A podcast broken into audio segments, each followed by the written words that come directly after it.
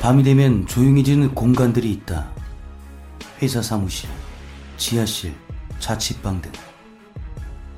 불이 꺼진 깜깜한 이 공간에 나 혼자 있다면, 의문의 소리와 알 수 없는 물체가 보인다면, 당신은 어떤 선택을 하시겠습니까?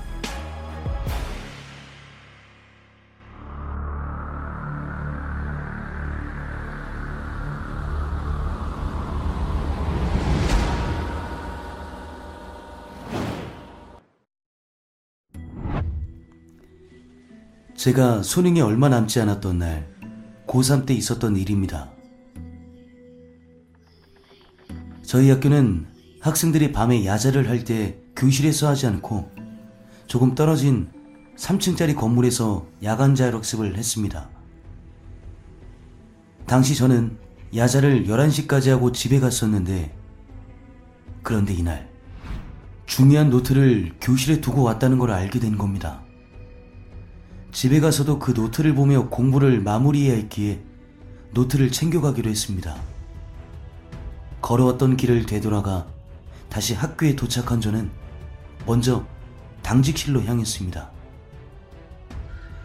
당직실에 얘기를 하니 열쇠와 손전등 같은 걸 주는 겁니다.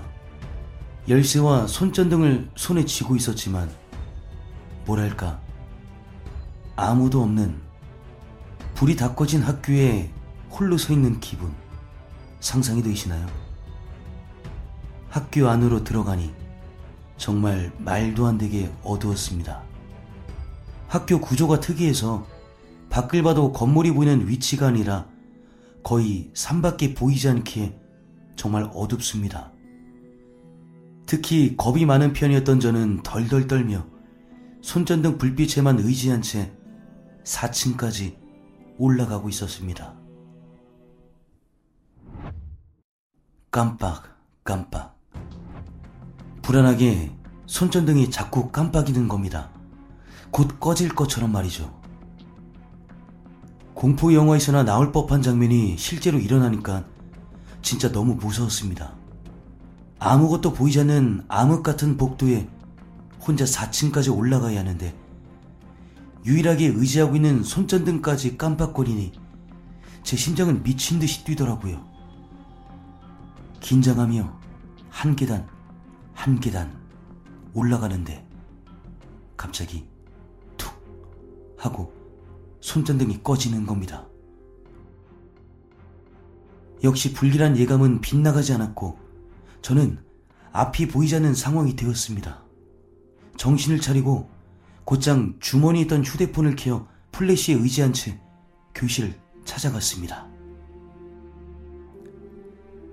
교실에 도착해 교실 문을 열었는데 그 순간 사물함 쪽에 미세하게 떨리는 듯한 느낌을 받았습니다. 그리고 문을 열 때까지 무슨 웃음소리 같은 게 어렴풋이 들리다가 문을 딱 연 순간 조용해지면서 시계 초침 소리가 들렸습니다. 주변이 엄청 조용해서 그런지 되게 선명하고 크게 들리더군요. 이 느낌을 아시나요? 적막함 속에 들리는 시계 초침 소리.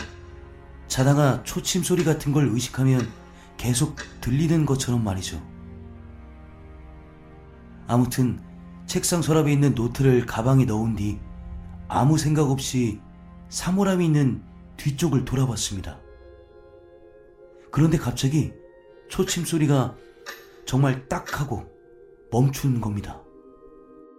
계속 의식하고 있었는데 마치 누가 초침을 손으로 잡아 멈추게 한 것처럼 말이죠. 생각하면 할수록 온몸에 손이 돋는 겁니다.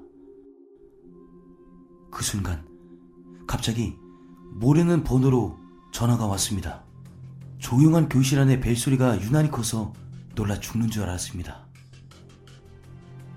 전화를 받아보니 어, 민준이지? 나 재욱인데 어디야? 라고 묻는 겁니다. 뭔가 이상했습니다. 목소리도 살짝 다른 것 같고 무엇보다 어디 갇혀 있는 것처럼 목소리가 울리는 겁니다. 작기도 해서 저는 너 핸드폰 바꿨어? 나 지금 학교 교실이야. 온게 있어서. 아, 그래? 난 지금 네에 있어. 라고 말하는 겁니다. 그래서 저는 어디에 있다고? 잘 안 들려. 빨리 가야겠다. 그러자 야, 너 근데 뭐 이상한 거 못 느꼈어? 통화를 하는데 이상한 소리를 하기에 저는 무섭더라고요. 이어서 이야기를 했습니다. 뭐라는 거야? 그게 무슨 말이야? 나 혼자 있어 지금. 무섭다고. 그런데 갑자기 애가 실실 웃는 겁니다. 미친 사람처럼 말이죠.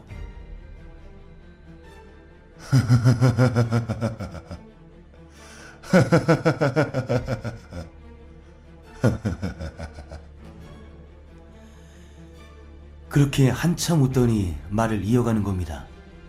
이번엔 목소리가 무섭게 바뀐 채로 말입니다.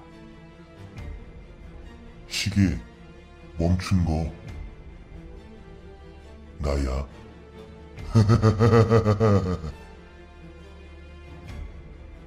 저는 순간 미친 듯이 심장이 뛰기 시작했습니다. 정말 살면서 그렇게 무서웠던 적은 처음인 것 같습니다. 문 잠그는 것도 포기한 채로 교실을 뛰쳐나왔습니다. 교실을 뛰쳐나오는데 흐릿하게 웃음소리가 들리더군요. 교실 안에서. 그리고 이날따라 통화 종료가 되지 않아서 계속 그 친구 웃음소리가 폰에서 새어나왔습니다. 무서운 기계 음으로 말이죠. 4층, 3층, 2층, 1층.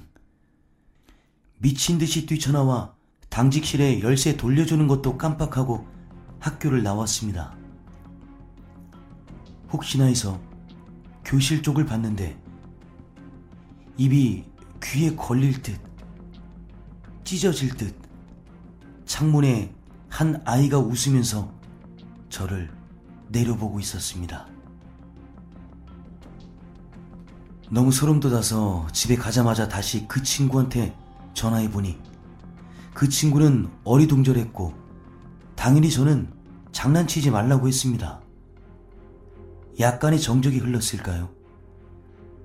통화를 하며 휴대폰을 확인했는데 교실에서 걸려왔던 번호는 모르는 번호로 왔었던 게 갑자기 생각난 겁니다. 당장 친구와 전화를 끊고 의문의 그 번호로 전화를 걸어보니 없는 번호라고 하는 겁니다. 정말 그 순간은 등골이 오싹해지면서 온몸에 소름이 돋더군요. 다음 날 학교에 갔는데 벽걸이 시계가 안 보이는 겁니다. 다른 아이들은 크게 신경을 쓰지 않고 공부만 하고 있더군요. 어제 일이 생각나서 혹시나 하고 뒷문과 가까운 상우람 쪽을 열어봤는데 큰 벽걸이 시계가 깨져서 있는 겁니다. 심지어 깨진 근처에는 핏자국이 선명하게 남아있더군요. 마치 깨진 유리에 베인 것처럼 말이죠. 정말 그때 충격이란.